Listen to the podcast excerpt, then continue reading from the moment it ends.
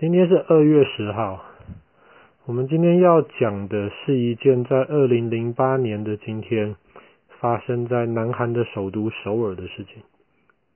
其实以前首尔是一个有城墙的一个大城市，它一直都是南韩的首都，或是韩国的首都。但是它的城墙后来在市区要建设需要更多的空间的时候，城墙就拆掉了。然后只留了几个城墙当时的大门留下来做纪念。其实像中国的北京当时也是这样，北京原来有城墙，可是后来因为北京城要建设，城墙就拆掉了，所以现在有一些只有有几个之前的那个城门都还留在那边。然后在首尔最重要的这个城门就是南大门，就叫崇礼门。崇礼门崇尚礼节，南韩是一个受儒家思想很深、很讲究礼貌，至少在表面上很讲究礼貌。所以南韩首尔的这个崇礼门的地位，就有一点点像德国柏林的那个布兰登堡门一样，是一个他们很重要的一个古迹，也是他们首都的这个象征。可是，在二零零八年的二月十号。晚上八点四十五分的时候，忽然有人发现，哇，好像有火光从那个城门的楼上冒出来。那个城门下面都是很大很好的石头盖的，可是上面全部是木头的那些呃建筑物。有火从里面，有烟从里面冒出来，然后就大家很紧张啊，因为那个是是韩国的国宝，所以就赶快说。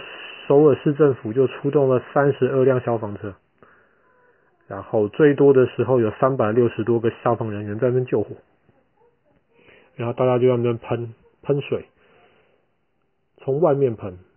为什么从外面喷呢？因为那是一个很重要的一个国宝，然后当时管理这些古迹的那个的那些政府官员。就不让消防人员到里面去救火，怕会损坏国宝。那我就不懂了，你都已经烧成那个样子了，起火了，还怕损坏国宝？但是管古迹的人这么说，所以消防队员只能在那边喷水，一直喷，一直喷，一直喷。可是喷没有用啊，这个烟越来越多，火越来越大。然后这个时候，有人就在想了，哎，不如就这样子吧。他的的那个屋顶是瓦片的，一片一片的。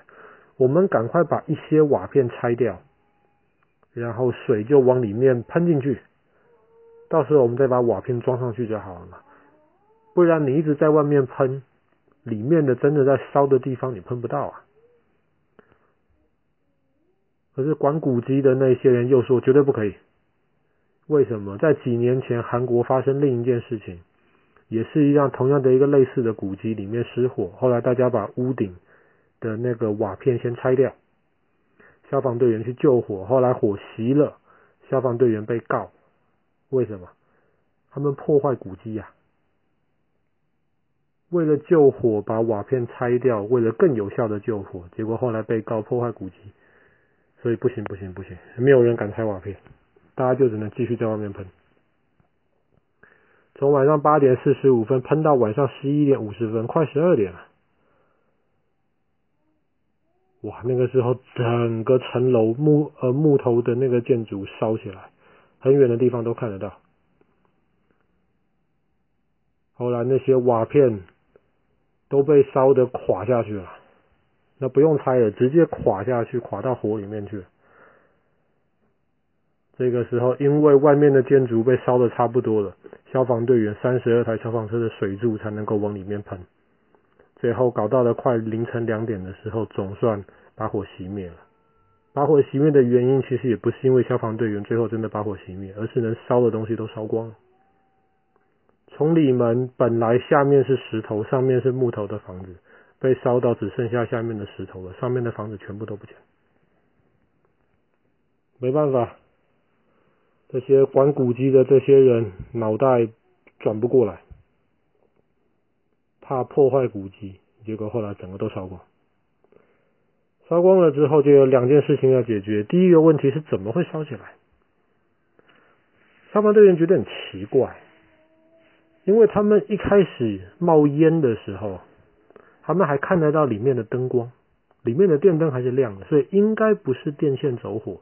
如果是电线 short circuit 的话，那么应该里面的光就不会亮了嘛。所以既然不是电线走火的话，那么只有另一个可能性呢，就是有人去放火。后来他们就赶快把晚上八点多的影片调出来看，发现八点四十一分的时候，有一个七十岁左右的老人走进去。八点四十五分，那个老人就走出来了。很明显，四分钟他不是去里面参观的。走出来之后就开始冒烟，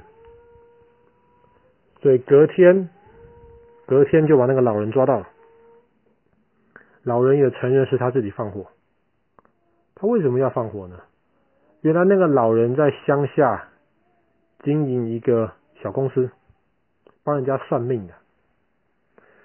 后来政府要修马路，然后就要把那个老人的小公司拆掉，政府就给了一点钱。可是老人很生气，老人觉得这个钱不够啊，他靠这个钱没有办法活啊，他靠以前那个帮人家算命的那个钱，他活得很好。很生气抗议，但是政府不理，所以后来他就决定了，那我要向政府报复，我干脆就把这个南韩最重要的国宝崇礼门烧了，烧了就烧了，没有办法。当然后来这个老人被法官判很重的刑，坐了十年的牢，到二零一八年才被放出来。可是烧了之后，这个国宝再怎么说要重建啊。然后当时用的一些最好的一些木头，现在根本找不到了，没有办法。还好在二零零五年被烧之前的几年，他们有专家特别的整个仔细的研究过这个崇礼门的结构，当时的那个图有画下来，他们还可以照着照着那个图，然后花了五年的时间把崇礼门重新盖起来。所以现在你如果到南韩到首尔去的的话，你会看到这个重建的崇礼门，南韩的第一号国宝。